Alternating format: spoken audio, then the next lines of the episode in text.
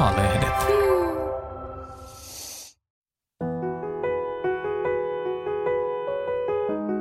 Millainen mörkö masennus on parisuhteessa? Saako masentuneen puolison jättää? Tästä puhutaan rakkaudellamme podissa tänään. On myötätuntoa, on empatiaa, mutta samalla on myöskin semmoinen terve etäisyys. Asetuinko mä tähän suhteeseen ajatellen, että, että mä pelastan tämän ihmisen tästä masennusta? Tervetuloa kuuntelemaan Rakkaudellamme podcastia, jossa ratkomme sinunkin parisuhde pulmiasi. Jokaisessa jaksossa parisuhdeasiantuntijat Marianna Stolbow ja Antti Ervasti kertovat, miten voit selvittää tuttuja ja kiperiä suhdeongelmia rakkaudella. Minä olen Kauneus- ja terveyslehden toimituspäällikkö Elisa Helavuori.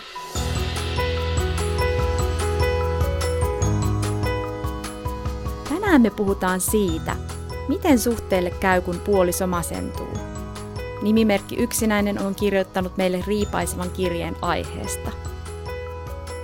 Tässä on Yksinäisen kirje.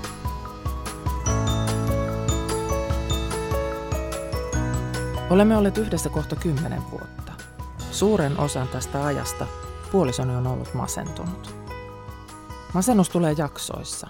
Hän saattaa olla ok aika pitkään, kunnes taas jossain vaiheessa hän ei jaksa enää harrastaa, suunnitella viikonlopulle tekemistä, nähdä ystäviä. Hän vain käy töissä ja makaa illat sohvalla puhelimen kanssa, nukkuu liikaa tai ei ollenkaan. Kun pyydän, hän vie ehkä roskat, mutta ei tee mitään oma-aloitteisesti. Parisuhdetta ei käytännössä ole masennusvaiheessa.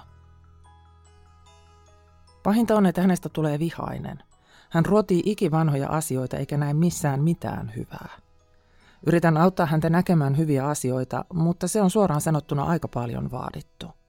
Olen itsekin väsynyt ja turhautunut, vaikka näen ystäviä, käyn harrastuksissa ja liikun. Puolisoni terapia päättyi vuosi sitten. Terapia auttoi häntä. Nyt hän on taas ollut ärtyisä, väsynyt ja hymytön. Pelkään, että masennus tulee takaisin, enkä ole varma jaksanko sitä enää. Pelkään, että itse masennun. Mutta voisinko antaa itselleni anteeksi, jos jättäisin hänet tämän vuoksi? Tässä oli yksinäisen kirje. Isoin ja vaikein kysymys on varmasti se, saako masentuneen puolison jättää.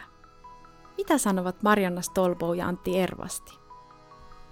Niin, mä huomaan, että siinä tulee sellainen kahtia jakautunut ajatus, että me ei missään tapauksessa ajatella, että niin fyysisesti sairastunutta puolisoa jätetään.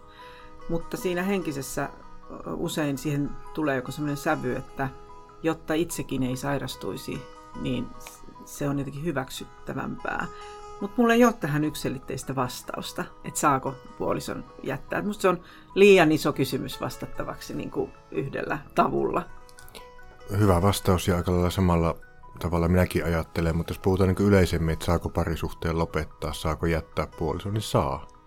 Mun mielestä totta kai se vaihtoehto on aina olemassa. Mä toivon, että ihmiset aina kokisivat, vaikka olisi miten sitoutuneita parisuhteeseen, että on mahdollisuus myöskin olla olematta tässä suhteessa.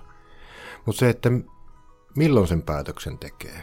On tosi tärkeää miettiä, että onko niin sanotusti kaikki kivet käännetty, onko kaikki tukimuodot hankittu, jos vaikka masennus, sitä lukijan kysymys.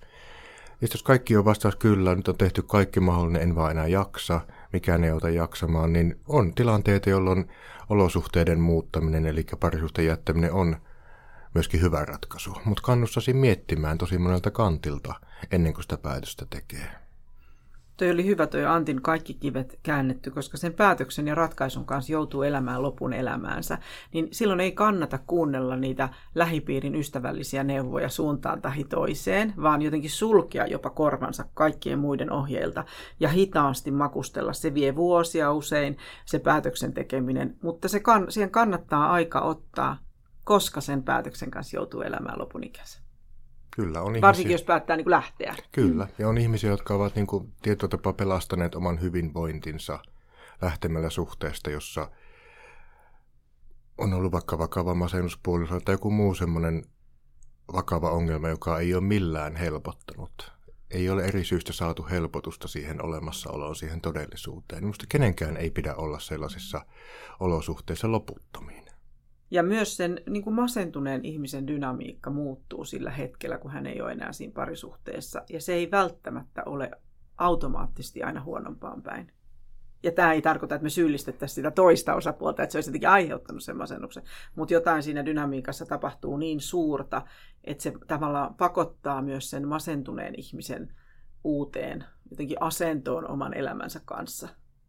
Tässäkin on, niin kuin aikaisemmin sanoinkin, haluaisin vielä jotakin alleviivata sitä, että on tärkeää, että jokaisella meistä, jotka on suhteessa, parisuhteessa tai sen kaltaisessa, niin on se aito olo, että me voidaan olla myöskin olematta siinä suhteessa, koska silloinhan meillä oikeasti on vaihtoehtoja. Jos meillä on joku velvollisuuden tunne tai joku muu tämmöinen ehkä ulkoapäin tullut semmoinen, ulkoapäin tulleet asiat on ohjannut sitä meidän käsitystä ja me ajatellaan, että ei ole mitään mahdollisuutta olla olematta parisuhteessa, niin silloinhan se helposti on niin kuin pallo jalassa. Aina pitää mun mielestä olla niin kuin vaihtoehtoja meillä mielessä. Sehän ei tarkoita, että me niitä kohti lähetään. Mutta se tietoisuus siitä, että se olisi ihan luvallista, niin on minusta tärkeä. Se vapauttaa yllättävän paljon energiaa myöskin tunnetasolla, kun oikeasti sisäistää tämän. Että en minä välttämättä, ei minun tarvitse olla tässä suhteessa, mutta minä haluan olla. Mulla jäi jotenkin päähän kaikuu vielä ne Mariannan sanat siitä, että että jos sit päättääkin lähteä, niin joutuu elämään asian kanssa lopun elämäänsä. Se on myös hyvä asia mun mielestä. Mehän kuitenkin reflektoidaan omaa elämäämme ja ratkaisujamme aina. Mm. Niin ylipäätään me tehdään kaikki koko ajan jotenkin virheitä, jotain virheitä, pieniä tai isoja. Mutta et ymmärtää, että niistä, lähtökohdi, tai niistä lähtökohdista käsin mä tein sen, mikä silloin tuntui oikealta. Että jotenkin on käynyt sen keskustelu itsensä kanssa – usein sanon niille, joilla on lapsia, pieniä lapsia, että se on hetki, kun teillä istuu pöydässä vastapäätä aikuisena ne samat lapset. Ja ne kysyvät, että hei, miksi äiti muuten teki teit silloin, kun me oltiin pieniä näin tai näin, tai miksi sä muuten päätit silloin tämän vaikkapa erosta. Niin on hyvä elää musta niin, että pystyy vastaamaan, että, että siinä kohdassa musta tuntui, että tämä oli niinku se, joka auttoi tässä, tässä ja tässä asiassa. Että, kyllä mun mielestä me sillä ollaan itsellemme jotenkin vastuussa omasta elämästämme, että me pystytään antaa selityksiä, mikä ei todellakaan tarkoita sitä, etteikö me voitaisiin joskus jälkeenpäin puntaroida, että olisiko mä voinut tehdä. Mutta ei kauheasti semmoisia äkkikäännöksiä ei kannata niin kuin tämmöisissä asioissa tehdä. Mennään sitten vähän kohti tätä parisuhteen dynamiikkaa ja mitä masennus sille tekee. Miksi on niin kauhean vaikea ajatuksenakin niin kuin katsoa sitä kumppanin masentunutta naamaa? Se on hyvä kysymys, että silloin kun masennus on, varsinkin jos on hoitamatonta tai että se ei ole vielä niin kuin, se toipuminen ei ole kunnolla alkanut, niin masennus on hyvin, se kääntää se ihmisen hyvin sisäänpäin. E, tietyllä tavalla värit elämästä niin kuin häviää, ei ole kykyä siihen yhteyteen, mihin ehkä aikaisemmin ollut, ei, välttämättä iloitsee juurikaan elämästä. Mitä nyt masennus saa pahimmillaan aikaan, niin se on, silloin kun se on lähellä, varsinkin niin lähellä kuin oma kumppani, se on vaikeaa. Sehän tulee myöskin siihen parisuhteen niin kuin siihen kudokseen tietyllä tapaa, että masennus ei ole pelkästään yksilötason sairaus tai mielenterveysongelma, vaan se hyvin helposti myöskin sairastuttaa ja vaikuttaa parisuhteeseen, koko perhesysteemiin. Ja sen takia pitäisi aina olla yksilöterapia ja monesti myöskin lääkitys yhdessä on tutkitusti hyvä, hyvä hoito masennukseen, mutta aina pitäisi mun mielestä olla ainakin joku määrä pariterapiaa, perheterapiaa, jos on lapsia, koska hyvin helposti se koko systeemi myös voi sairastua siinä, jos ei pidetä huolta kaikkien osapuolten jaksamisesta. Se vaikuttaa hyvin monella tavalla. Se on hyvin ymmärrettävää kokea sitä väsymystä, että ei jaksa. Ja siinä on myöskin tärkeää olla, säilyttää tietty myötätunto – empatia, mutta samalla myöskin tietty terve etäisyys. Sehän ei koskaan auta meitä, kun me tuetaan toista, jos me mennään liian lähelle, liian intensiivisesti siihen mukaan, vaan sitä lukijan, lukijalle kannustasin tosi paljon myöskin miettimään, mitkä on ne omat rajat, mitkä auttaa häntä jaksamaan. Että on, on, on myötätuntoa, on empatiaa, mutta samalla on myöskin semmoinen terve etäisyys, että hän ei vaan niin kuin mene siihen masennuksen syövereihin niin kuin mukaan. Niin, tuohon ihan alkuperäiseen kysymykseen jotenkin siitä, mä kirjoitin tämmöisen sanan kuin kaupankäynti tähän itselle muisti, että jotenkin me kaikki ollaan sillä tavalla suhteessa itsekkäitä, että me mennään suhteeseen, että arki on kivempaa, kun on jonkun toisen ihmisen kanssa, voi kohdata sen. Ja siihen liittyy joku semmoinen jännä, nyt puhutaan parisuhteesta, ei rakkaudesta, vaan siis parisuhteessa siinä mielessä, että joku semmoinen tiedostamaton la- laskelmointi sillä tavalla, että mun elämä on kivempaa tuon toisen ihmisen kanssa. Ja vähän niin kuin sit siihen, että kylkiäisenä se, että jos mä annan vähän niin kuin tota asiaa tähän suhteeseen, niin sitten mä saan taas vaihtoehtoisesti tota. Että et, et, et, jos mä oon niin kuin tällainen, niin musta pidetään ja sitten mä saan sitä arvostetuksi tulemista ja hyväksytyksi tulemista ja syliä ja, ja nähdyksi tulemista. Ja tämmöisen masentuneen ihmisen rinnalla ihminen ei saa mitään niin kuin näistä. Mutta jokuhan voi kokea itsensä tärkeäksi ja tarpeelliseksi tämmöisenä pelastajana ja hoitajana. Ja se on musta hyvä, niin kuin, mä niin kuin ajattelin tässä ihan ensimmäisenä semmoista kysymystä, että onko tässä suhteessa ollut alusta saakka tämmöinen äm, rakenne, että se toinen on niin kuin tukena. Että et, et me voidaan myös itse ajautua kerta toisensa jälkeen sellaiseen suhteeseen, jossa me tuetaan toisen ongelmaa. Ja silloin meidän kannattaa tutkia sitä omaa ongelmaamme. Tässä kirjeessä musta ei ole ihan, mun mielestä se oli jotenkin, että et, et, et onko se ollut niin kuin alusta saakka se masennus. Ja silloin tämän ihmisen oman kasvun kannalta on kiinnostavaa, että hei, et asetuinko mä tähän suhteeseen ajatellen, että että mä pelastan tämän ihmisen tästä masennuksesta. Asetuinko mä tähän suhteeseen, niin kuin, että jos mä rakastan häntä siitä huolimatta, että hänellä on tuommoinen ongelma, niin siitä mä ainakin tuun itse rakastetuksi. Musta antaa tosi paljon infoa sille ihmiselle itsestään, mutta tämä mun vastaus ei auta häntä tässä päätöksenteossa. Tämä on vähän tämmöistä teoreettista ja taustaa, mikä on musta kiinnostavaa, jos itse löytää itsensä suhteesta, jossa puoliso on masentunut. Jotkut löytää jatkuvasti itsensä ihmissuhteista, niin kuin pelastajan roolissa. Ja silloin jos tuota, tuota huomaa, niin on tärkeää just miettiä niin kuin sitä omaa, jos omaa kiintymyssuuden historiaa, ja jos tunnistaa tämmöisen niin kuin tietyn toimintastrategiaa, mm. niin myöskin työstää sitä. Että kukaan meistä, kukaanhan meistä ei voi pelastaa toista. Ei, mm. ei, ei, no pelastajat, en, ensihoitajat ja palomiehet, palohenkilöt, niin ne tietysti pelastaa sanan varsinaisessa merkityksessä, mutta muuten me ei voida ketään toista ihmistä pelastaa. Me voidaan tukea ja auttaa, jotta he saa apua, jotta he jaksaa vaikeiden tilanteiden yli vaikeissa tilanteissa, mutta aina on vastuu ihmisellä itsellään omasta hyvinvoinnista. Että semmoinen pelastaminen ei ole koskaan mahdollista, mutta jos tunnistaa sellaista, niin olisi hyvä, niin kuin Marina sanoi, työstää oikeasti sitä ja miettiä niin kuin niitä omia motiiveja ja omia rooleja niin kuin parisuhteessa. Jos aina kiinnostuu, menee suhteeseen sellaisen ihmisen kanssa, jolla on erilaista ongelmatiikkaa siellä, niin se on hyvä miettiä, että mitä se auttamisen, niin kuin, auttamishalun takana oikeasti mm. on.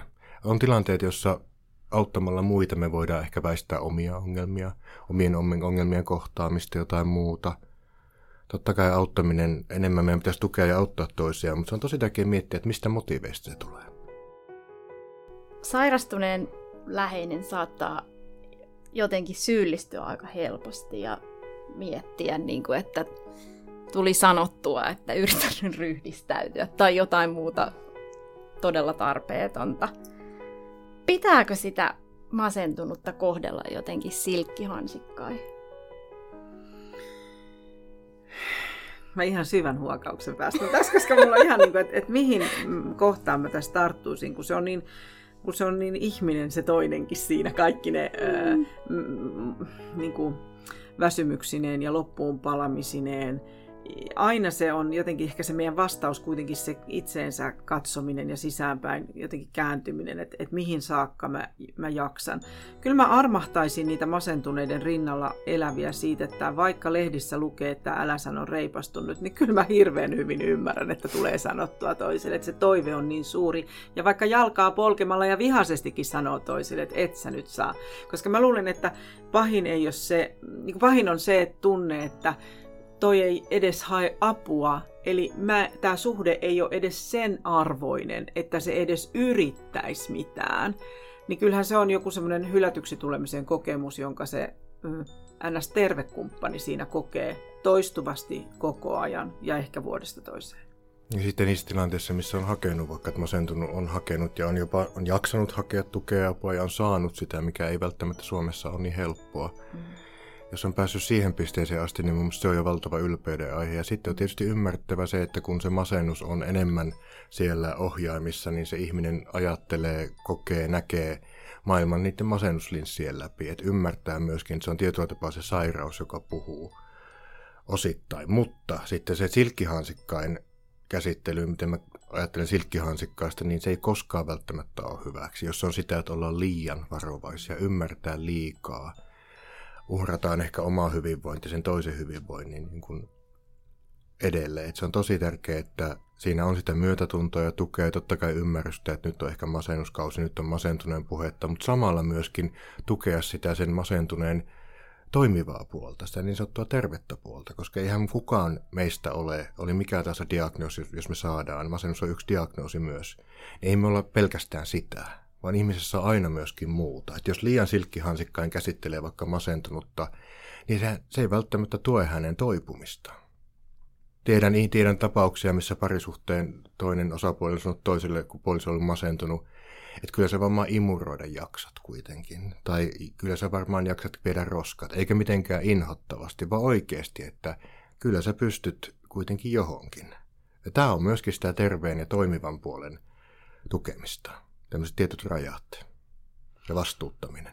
Ja toi vastuuttaminen taas johdattaa mut niinku siihen ajatukseen, että, että sä voit, mitä enemmän sä otat omille harteille sitä molempien parisuhdetta ja mitä enemmän sä otat omille harteille sitä toisen parantumista, niin sen vähemmän se toinen siitä ottaa. Ja tähän ei tarkoita sitä, että mä sysään läheisen sairaan ihmisen jonnekin omiin mutiinsa, vaan mä niin kuin, että, että mun täytyy ymmärtää jotenkin terveellä tavalla ottaa askel taaksepäin, jotta toisella olisi tilaa ottaa askel ja mahdollisuus jotenkin ottaa myös oma vastuunsa siitä, siitä mm, parantumisestaan ja suhteen tilasta. Toki on semmoisia hetkiä, että mun mielestä puolisoa tarvitaan vaikka avun hakemiseen, että auttaa etsimään apua. Mutta mun taito on myös se ottaa niitä askeleita taaksepäin, jotta toiselle se vastuu ö, siirtyy edes jonkin verran. Ja toinen voi kokeilla myöskin omia siipiään ja saada kosketusta siihen omaan pystyvyyteen, omaan mm. kykenevyyteen. Se voi olla joskus, jos jaksaminen on tosi vähäistä, niin se voi olla vaikka tuo imurointi vertauskuva käyttää, että jos mä otan vaikka imuri esille ja imuroissa vaikka toi mm. etenee ja mä imuroin sitten loput, tämmöisen niin kuin symbolisena. Mm. Mutta se, että tukee myöskin sitä tervettä ja toimivaa puolta ja pystyy säätelemään sitä, se on musta tosi tärkeää. Se vaan kuulostaa kaikki kauhean niin kuin vaativalta. Se on hirvittävän vaativa te, kohta. Erittäin, vaat, erittäin yleinen ja erittäin musta rankka parisuhden mu- muoto ja kokemus. Ja sen takia on tosi tärkeää, että kysyjä on oikeasti laittanut myöskin tämmöisen rohkean kysymyksen, koska mä toivon, että tästä monelle Suomessa masennus on kuitenkin hyvin yleinen ja kuka tahansa meistä voi masentua tietyllä tavalla. On tietysti tärkeää erottaa lievän masennus ja mikä on vaikea, kroonistunut masennus YMS, mm. mutta masennus on sinänsä on ihan normaali myöskin tunnetila, vaikka reaktiivinen masennus, kun on hyvin vaikeat olosuhteet, niin kyllä jokaisen meidän mieli alkaa menemään alavireisemmäksi. Että on tosi tärkeää, että nyt kuulijat saa myöskin semmoista normalisointia, että jos heidän lähipiirissään on masennusta, niin sen ei tarvitse niin kuin vaikuttaa niin negatiivisesti kuin ehkä tämän kysyjän elämään on vaikuttanut. Ja nyt kun Antti sanoi ton, niin mun tuli mieleen se, että mm, arkipuheessa kuitenkin usein sotketaan niin kuin semmoinen suru, alakulo ja masennus jotenkin. Et, et, et siinä, ja nyt mä en viittaa vähäkään tähän kirjeeseen, mutta että et, et ihmiset käyttää vähän kevyin perustein sitä, että olen masentunut. Et, et elämään kuuluu semmoiset todella surulliset kaudet ja todella alakul, alavireinen olo. Se ei automaattisesti ole masennusta et, et, et, mä esimerkiksi just erotyötä hirveästi tekevänä, niin ihmiset mielellään sanoo, että mä oon masentunut, kun mulla on tämä ero. Oikeasti voisi sanoa, että mä suren tätä päättynyttä suhdetta. Mulla on, ja siihen pitäisi musta jotenkin antaa tavallaan ihmisille aikaa. Tämä oli vähän niin kuin, että sulut ja sulut kiinni, ja nyt palataan tähän kirjeeseen, jossa on oikeasti masennuksesta kyse. Mutta kaikki alakulu ja suru ei ole masennusta. Silti tulee mieleen kysymys, että pitääkö oli masennusta suhteessa tai ei, niin pitääkö siinä parisuhteessakin vaan niin kuin hyväksyä se, että se on välillä niin kuin ihan paskaa. No kaikki suhteet on välillä ihan paskaa, niin me heti annetaan tähän vapautus. Mun mielestä, en mä en tiedä, onko Antti samaa mieltä. On. Et jos, jos, jos meinaa sitä, että ja aidosti olettaa, että parisuhde tai mikä taas ihmisyyden on aina helppoa, niin silloin ei kannata musta kauhean syvällisiin suhteisiin lähteä. Että aina tulee vaikeita kohtia, aina on niitä, että nyt tuntuu paskalta. Joskus ne on pidempiä kausia, joskus mm. ollaan oikeasti siellä paskakasassa mm. pitkään. Mm. Mutta se, että ymmärtää sen, että se kuuluu niin kuin elämään. Mutta sitten totta kai toivoisi, että niin kuin enemmän olisi sitä hyvää kuin mm. huonoa.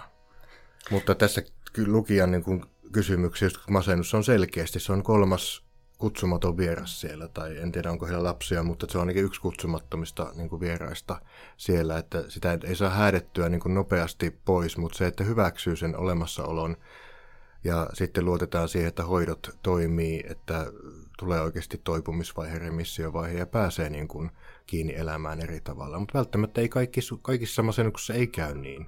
Se voi olla enem, isompi osa elämää niin koko loppuelämää, mutta sitten on vaan tietysti tietyllä tapaa löydettävä niin kuin tavat elää sen kanssa, löydettävä ehkä paremmat tukikeinot, mikä helpottaa sitä oloa. Ja sitten tietysti, jos lukija oikeasti kokee, että hänen jaksaminen ei enää ole, että hän ei pysty olemaan, niin on täysin oikeutettua myöskin lähteä.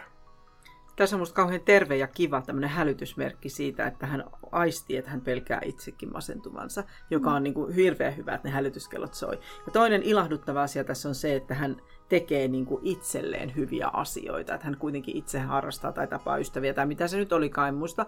Mutta et, et, nämä on musta kauhean kivoja asioita tässä. Että hän on jotenkin niin kuin kosketuksissa just itseensä ja tavallaan perillä siitä, missä, hän, mm, niin kuin, missä mennään omalla kohdalla hyvin usein näkee sitä, että jos vaan, jos vaan toinen osapuoli on saanut hoitoa ja tukea, eikä sitä parisuhdetta ja sen ei-masentuneen hyvinvointi on riittävästi panostettu. Että hän on niin kuin skarpannut ollut ehkä liian vahva hyvin pitkään. Niin kuin toinen toipuu masennuksesta, tai voisi burnout tai mikä tahansa. Hän itse sairastuu siihen. Mm. Siinä mielessä masennus tarttuu kyllä dynaamisesti, kun ajatellaan. Sen takia on tosi tärkeää, että lukija just harjoittaa sitä tervettä itsekkyyttä myöskin ja esittää vaikka tuon kysymyksen, jos on työterveyden piirissä tai kuka taas käy vaikka jonkun asiantuntijan luona kysymässä, että hei, että mä oon elänyt tämmöisessä olosuhteessa pitkään, mun puolisolla on masennus ja mä koen itse näitä oireita ja tämmöistä, että onko, onko mulla onko mä masentunut tai tarviinko mä jotain muuta apua. Se on tosi tosi hyvä, että hän on näin tietoinen. Ja on oikeasti olemassa vertaistukiryhmiä siis masentuneiden puolisoille. Kyllä. Niinpä. Tämä ei kauhean nyt hyvin muotoiltu kysymys välttämättä, mutta mä väkisinkin aina miettii sitä, että voiko olla taustalla, kun tässä tämä yksinäinen kertoo, että se on ollut su- käytännössä suuren osan ajasta tämä puoliso masentunut, niin voiko tämä olla jopa ollut siis sen parin valinnan taustalla, että hän onkin hakenut tätä? Totta kai, sehän on hirvittävän yleistä. Mä kerron teille tämmöisen episodin, joka ei suoraan liity tähän, mutta en voi olla muistamatta. Mun yksi ystävättäreni sai toisen, toisen tyttären ja sanoi, että ai se vanhempi tyttö on niin ihana, se hoitaa koko ajan sitä vauvaa, se on niin vauva, vauva ja pikkusiskoa hoivaava. Mä sanoin sille, että rakas ystäväni, jos haluat, että tyttäresi hoitaa kaikki Espoon hampparit sitten kaksikymppisenä, niin jatka vaan tuota hoivan kehumista, että siitä vaan. Eli kyllä ne meistä, jotka ovat saaneet hoivasta kehuja ja hoivaamisesta rakkautta ja huomiota siitä, että niin kuin hyväksyntää siitä ho- hoivavietin alleviivaamisesta, niin kyllä heillä on taipumus hakea maailmassa sitä rakkautta hoivaamisesta. Ja tämä kuuluu tähän sarjaan miksi nyt sukupuolesta riippuvatta rakastuvat aina renttuihin, että et, et kyllä, se, kyllä meillä on tämmöinen opittu, varhain opittu malli siitä, että sussa on hienointa se, että sä aina autat lähimmäistäsi juuri mm. näin. Ja se on sitten semmoiselle ihmiselle se helpoin ja varmin ja tutuin tapa tavoitella niin kuin rakkautta. Kyllä. Ja niin kuin sanoit, ja tuossa kysymyksessä on, että on ollut pitkään tämä masennus niin kuin osa sitä suhdetta, niin totta kai se on varmaan hyvin paljonkin vaikuttanut siihen dynamiikkaan ja siihen niin kuin molempien rooleihin ja tapaan olla. Ja senkin takia olisi hyvä, että tässä olisi esimerkiksi pariterapiaa, ainakin jonkinlainen jakso, koska hyvin usein myöskin näkee sitä, että kun masentunut alkaa toipumaan, niin hän ei myöskään näe sitä suhdetta enää samalla tavalla. Hän ei mm. ole enää se sama ihminen täysin, koska kyllä masennus määrittää identiteettiäkin mm. hyvin paljon, se miten me koetaan maailmaa. Että välttämättä se suhde ei sitten ei kestäisikään, jos nyt ei niin kuin oikeasti paneudutta syvällisemmin näihin asioihin. Se on itse asiassa aika yleinenkin, kun vaikka toinen lähtee, no terapia oli syyt mitkä tahansa, mutta se on masennus tai joku muu, niin se on aikamoinen identiteettimuutos, kun sä lähdet terapiaan ja tutustut itseensä. Niin välttämättä ne ihmiset ja ne asiat ei ole enää, niillä ei ole sama merkitys, kun sä menet sen terapiaputken läpi. Muuttaako masennus sitä persoonaa jotenkin? Kyllä se muuttaa siinä mielessä, niin kuin mä sanoin aikaisemmin, että silloin kun on ne masennus, masennus on voimakkaampaa, niin ne masennuslinssit on hyvin tehokkaasti ne, jotka joiden läpi sitä maailmaa näkee ja kokee. Entäs sitten hänen, miten hän näkee parisuhteen? Vaikuttaako se siihen? Ainakin jos ne rakenteet on ollut mm, niin kuin alusta saakka se, mä, mä en voi sille mitään, mutta mä jäin kiinni tuohon ajatukseen siitä, että kun toinen parantuu, niin se muuttuu. Ja mä jäin tätä hirveästi mm. miettimään, koska siinä on tämä sama, kun, niin kuin, että masennus on sairaus ja alkoholismi on sairaus. Niin siinä on niin kuin ihan tämä sama, että sit kun se alkoholisti tervehtyy, niin se suhde ei olekaan sama. Ja myös se ikään kuin terveosapuoli on aivan panikissa, että mikä hänen roolinsa on, koska hän on ollut tärkeä ja miltei korvaamaton tässä suhteessa, tässä parantajan tai tervehdyttäjän tai ilo, ilopillerin roolissa. Ja hän on aivan hukassa siinä uudessa tehtävässä. Myös marttyyrinä hän on voinut olla, kun hänen elämänsä on niin raskasta ja hän on ollut tukia ja niin edelleen. Niin mä jäin vielä kiinni siihen, että miten se sitten, että miten se suhde kestää, koska musta se on kauhean kiinnostavaa tässä kirjeessä, että onko se ollut alusta saakka näin. Ja kiinnitin huomiota tämmöiseen kohtaan, missä hän sanoo, että, että kumppani on ollut hymytön. Mä haluaisin hirveästi kysyä tältä ihmiseltä, että mitä kaikkia tunteita te sinussa herättää, kun sä huomaat, että kumppanisi on hymytön. Minkä pakokauhun valtaan sä niin joudut, että mikä se on, mitä se sulle itsellesi viestittää sussa itsessä? Anteeksi, nyt mä vastasin vähän niin kuin asian Ei, vierestä, oli... mutta, mutta kun mä jäin, tätä, mä niin kuin jäin jotenkin tuon Antin sanoman niin kuin seurauksena omaan sisäiseen keskusteluun, sille sivupolulle menin tästä, että, että se on niin kuin, ravisuttaa koko sitä parisuhteen rakennetta, jos se toinen lähtee siitä parantumaan.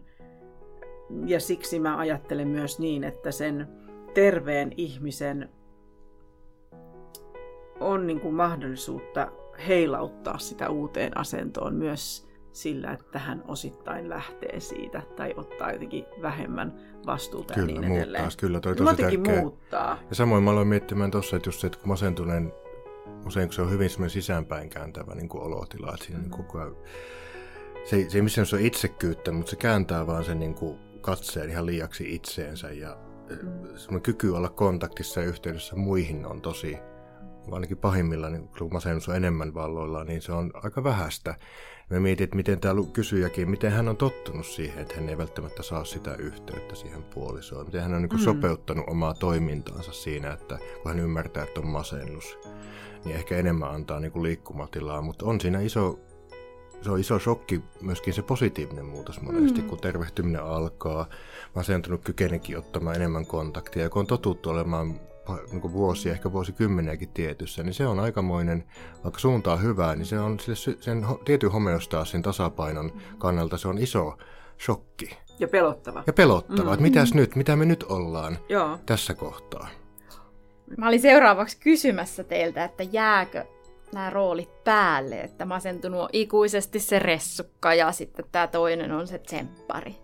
No ylipäätään musta parisuhteissa on se riski, että tämmöiset roolit jää päälle, että niitä olisi niin kuin terveellistä joko jossain pariterapiassa välillä vähän niin kuin ravisuttaa tai jotenkin muuten mm, kyseenalaistaa sitä. Et, et, sehän on usein just tämmöisen suhteen päättymisen syy, että joku alkaa niin kuin vähän kuoriutumaan ulos siitä, että se ei mahdu enää siihen rooliin, mikä sille on tavallaan siinä parisuhteessa asetettu, ja se alkaa kasvaa jotenkin enemmän omaksi itsekseen, ja, ja se toinen, se, niin kuin, se tasapaino menee siitä, että se täytyy hakea uudestaan. Et, et mun mielestä ne jatkuvat, semmoiset jatkuva vuoropuhelu jotenkin toisen ihmisen kanssa siitä, että kuka mä oon sisäisesti, välttää sen, että se niin kuin dramaattisesti vaan lopetetaan, vaan että voi, että, että se muuntuu se parisuuden ja se on vaikea sietää, mutta niin se vaan on. Koska me kasvetaan ja muututaan koko aika ihmisinä, niin koko aika se meidän suhteenkin dynamiikka jotenkin muuttuu. Ja se muutoshan ei, eikä ihmisenä kasvu ole, se ei tarvitse tarkoittaa mitään negatiivista eikä hmm. mitään huonoa, mutta silloin se usein on ongelmallista, jos se tunneyhteys ei ole riittävän hyvin olemassa. Että siinä ei pidetä toista kartalla mm. siitä muutoksesta. Että silloin usein näkee sitä, että kasvetaan erilleen, mutta ei missään nimessä tarvitse, ei masennuksessa eikä muussakaan, niin tarvitse olla roolien vanki, vaan nimenomaan tarvii paljon sitä avointa keskustelua ja todennäköisesti jonkinlaista ulkopuolista apuakin tarvitaan se, että nyt niin kuin oikeasti piirretään se kartta, mitä se on ollut nyt ja minkälaista muutosta halutaan. Mm. Jos sitä työtä ollaan halukkaita tekemään ja valmiita tekemään, niin todennäköisyys siihen parisuhteen, parisuhteenkin elpymiseen on oikein hyvä. No mistä sitten voi niinku tietää, että on jonkun roolin vanki? No sen yleensä tietää siitä, että jommalla kummalla on paha olla. Mm. Ja ihminen voi kuvitella, että mulla on vaikka nyt masennusta, ihminen voi kuvitella, että mulla on joku, mikä tahansa se onkaan. Mä haluaisin myös semmoisen asian sanoa, että aina se roolin vanki ei ole välttämättä pelkä, niin kuin se parisuhde, että, että se voi olla myös, että oot jonkun roolin vanki suhteessa ympäristöösi muutenkin. Että sä alat kasvaa jotenkin omaksi itseksesi ja sä et kestä sitä ähm, vaikka vastuunkantajan roolia työpaikallasi tai lähipiirissä, sä et kestä sitä jotenkin joka leikataan aina ulos ja sä oot vähän sellainen alivastuullinen ja vetäytyvä ihminen. Sä et jotenkin oot tyytymätön siihen omaan äm, jotenkin tavallaan osuuteesi omassa elämässäsi. Ja sitten kun sä alat sitä muuttaa, niin se vaatii kauhean paljon rohkeutta siltä toiselta ihmiseltä kannustaa sua omaksi itseksesi sen sijaan, että ethän sä tommonen ennenkään ollut ja mitä sä nyt oikein tollasta. Et, miten se sun alkuperäinen kysymys olikaan, että mistä sen tietää, että on, se tulee semmoisena yleisenä pahoinvointina ja tyytymättömyytenä omaan elämäänsä. Pahimmillaanhan se, se näyttäytyy siltä, että kuvittelen aina olleeni väärän ihmisen kanssa aviossa ja nyt yhtäkkiä tuo työkaveri näyttääkin kiinnostavammalta. Mm. Tämä on niin kuin paimilla. Se on aina merkki siitä, että hmm, olisiko syytä kertoa kotona asioista, joihin olen tyytymätön. Meni ehkä kauaksi ai, alkuperäisestä aiheesta, mutta, Ei mutta välttämättä. Näin. Joo, joku mm. semmoinen pahoinvointi oman niin kuin, mä, mä käytän sellaista vertausta kuin merimerkit. Niin kuin, tiettekö ne merimerkit, ne pitää olla niin kuin musta kohillaan jotenkin. Että et, et sun sisäinen maailma täytyy olla niin kuin about kohillaan sen toisen ulkoisen arjen kanssa. Ja se on tärkeää just miettiä sitten, onko se oma niin kuin, toimijuus miten käytössä. Että onko kokemus siitä, että voi vaikuttaa oikeasti asioihin ja siihen tunneilmapiiriin, ilmastoon, mitä kotona on. Voiko asettaa rajoja, voiko ilmasta pettymystä, suuttumusta, pelkoja, mitä tahansa, voiko olla se haavoittuvainen hauras. Jos näihin kysymyksiin vastaa, että voi, ja sitä voi tehdä turvassa, niin silloin todennäköisesti ei ainakaan pahasti ole roolien vanki. Tuli sellainen mieleen, että voiko käydä niin, että sitten kun se puoliso toivottavasti toipuu ja sitten taas suunta, suuntautuu ulospäin, niin sitten tavallaan se puoliso niin menettää sen. Kun sittenhän se ottaa helposti takaisin sitä aikaa, jota se on menettänyt niin kuin ha- kavereiden kanssa tai harrastuksissa. Voi, ja se voi olla muutenkin musta pelottava sille NS-terveelle osapuolelle, se toisen itsenäisyys ja se ei-tarvitsevuus, joka hänessä terveenä sitten ilmenee.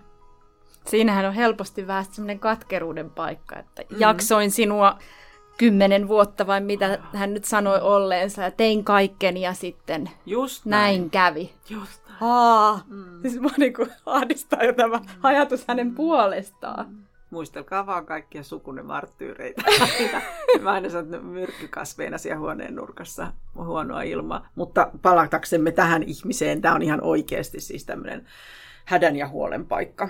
Kyllä, hän on hyvin niin kuin, tiedostava ja niin kuin hän tunnistaa tuon, no, tietyt hälytysmerkit, niin mä näen tässä paljon niin kuin, toivoa ja mahdollisuutta myöskin muutokseen. Ja estää oikeasti, on mahdollisuus estää sitä katkeroitumista ja kyynistymistä. Että enemmän vaan niin kuin avointa tunteesta puhumista ja ehkä sitä terapiaprosessia myöskin pariskunnalle, jos on perhettä, niin koko systeemille, jotta varmistutaan se, että mitkä on ne vaaran paikat ja miten sitä eteenpäin. Että miten kun se toipumisprosessi menee eteenpäin, niin miten kaikki jaksaa riittävän hyvin. Saanko sanoa vielä? Saat! Äh, mulla oli tämmöinen lause, jonka mä, johon mä halusin tähän vielä tarttua. Tässä on semmoinen, äm, siis itse asiassa kaksi asiaa mä haluaisin Joo. vielä sanoa. Yksi on se, että voisinko antaa itselleni sitä anteeksi, jos jättäisin hänet tämän vuoksi. Niin mä kysyisin, mä haluaisin, että tämä ihminen pohtisi sitä, että onko automaattista se, että hän asettaa niin kuin toisen jaksamisen ja hyvinvoinnin oman jaksamisensa ja hyvinvointinsa edelle. Tämä on musta hirveän tärkeää. Toinen asia on se, että mä ajattelin siinä, että jos tämä ihminen olisi vaikka niin kuin asiakas, niin, niin mä haluaisin, että hän saisi heitellä niitä palloja ilmaa ihan niin kauan kuin aika vaatii ja puhumaan kaikista omista vihantunteista ja pettymyksistä ja kaikista fr- frustraatioista, joita tähän suhteeseen ja suruista, joita tähän suhteeseen liittyy. Että hän saisi just heittää kaikki pallot ilmaan ja miettiä niin kauan kuin aika vaatii, niin se on ihan varma, että se vastaus sieltä niin kuin kypsyy jotenkin sisällä. Anteeksi, tämmöiset halusin Ei, sanoa. todella hyvä, kun sanoit. On tosi hyvä. Eli pallot ilmaan ja rauhassa ottaa ni- niistä kiinni. Niin jonkun pitää antaa tälle terveelle ihmiselle se tila, että hän saa kertoa miltä kaikesta, miltä hänestä tuntuu. Kaikki, ka- kaikki mitä hänen päässä on. Hänen täytyy saada oma niin kuin oksennuspaikkansa, jossa hän saa käydä kaikkea läpi. Joka jakson lopuksi Antti Ervasti ja Marianna Stolbo tiivistävät ajatuksensa kirjeen lähettäjälle. Nyt siis vastaukset yksinäiselle. Mä haluaisin sanoa tälle ihmiselle, että me voidaan olla puolisoillemme vain puolisoita, emme terapeutteja, vaikka me kuinka paljon heitä rakastaisimme. Ja pelko omasta sairastumisesta on otettava tosissaan. Ja mä vielä korostan, että mä oon tosi iloinen, että tämä ihminen jotenkin aistii sen, niin kuin tavallaan saa siitä kiinni. On voitava purkaa omia surun, vihan ja pelon tunteitaan, ja hienoa, jos tunnistaa myös ne alun rakenteet. Olenko mennyt suhteeseen alusta saakka pelastajaksi? Se näet kertoo itsestä jotain oleellista. Olenko odottanut tai olettanut, että saan rakkautta ilahduttaessani toista? Ota kaikki aika, minkä tarvitset. Voit auttaa kumppania avun hakemisessa, et parantaa. Ja sitten, jos jäät, pidä huoli omista hyvistä asioistasi. Kukaan ulkopuolinen ei tiedä, mikä on oikea ratkaisu, mikä väärä. Luota siihen, että vastaus kirkastuu ajan myötä sisälläsi. Mitä enemmän kannat vastuuta toisen parantumisesta, sen vähemmän toinen ottaa vastuuta itsestään. Hyvin paljon samantyyppisiä asioita, jos haluan jälleen kerran kiitos tosi tärkeästä kysymyksestä ja kiitos rohkeudesta. Ja on tosi hieno kuulla, että olet noin tietoinen niin kuin omasta hyvinvoinnistasi ja myöskin niistä tekijöistä, jotka vaikuttaa siihen negatiivisesti ja olet terveellä tavalla itsekäs. Ole puoliso, olet ihan varmasti riittävän hyvä sellaisena. Oo. Mieti, mikä teidän suhteen alussa on ollut se, minkälainen puoliso olet ollut hänelle. Ja luota siihen, että olet tehnyt tosi paljon ja varmasti vähempikin riittäisi. Terveeseen itsekyyteen mä häntä kannustasi omiin asioihin, omaan elämään, erilliseen elämään – et toivon, että et koe yhtään huonoa omatuntoa siitä, että nautit asioista, mihin ei ajoittain masentunut puolisosi pysty, vaan että ajattelet, että nautit myöskin hänen puolestaan.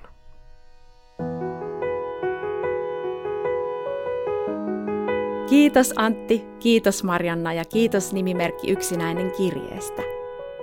Kaikki kirjeet löytyvät osoitteesta eeva.fi. Tässä oli Rakkaudellamme podcast tällä kertaa. Kiitos kun kuuntelit.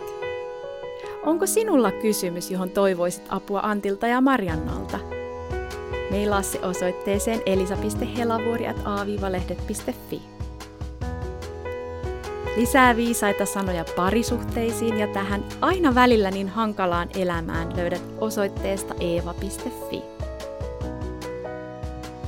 Ja hei! Voidaan joka päivä olla rakkaudella me.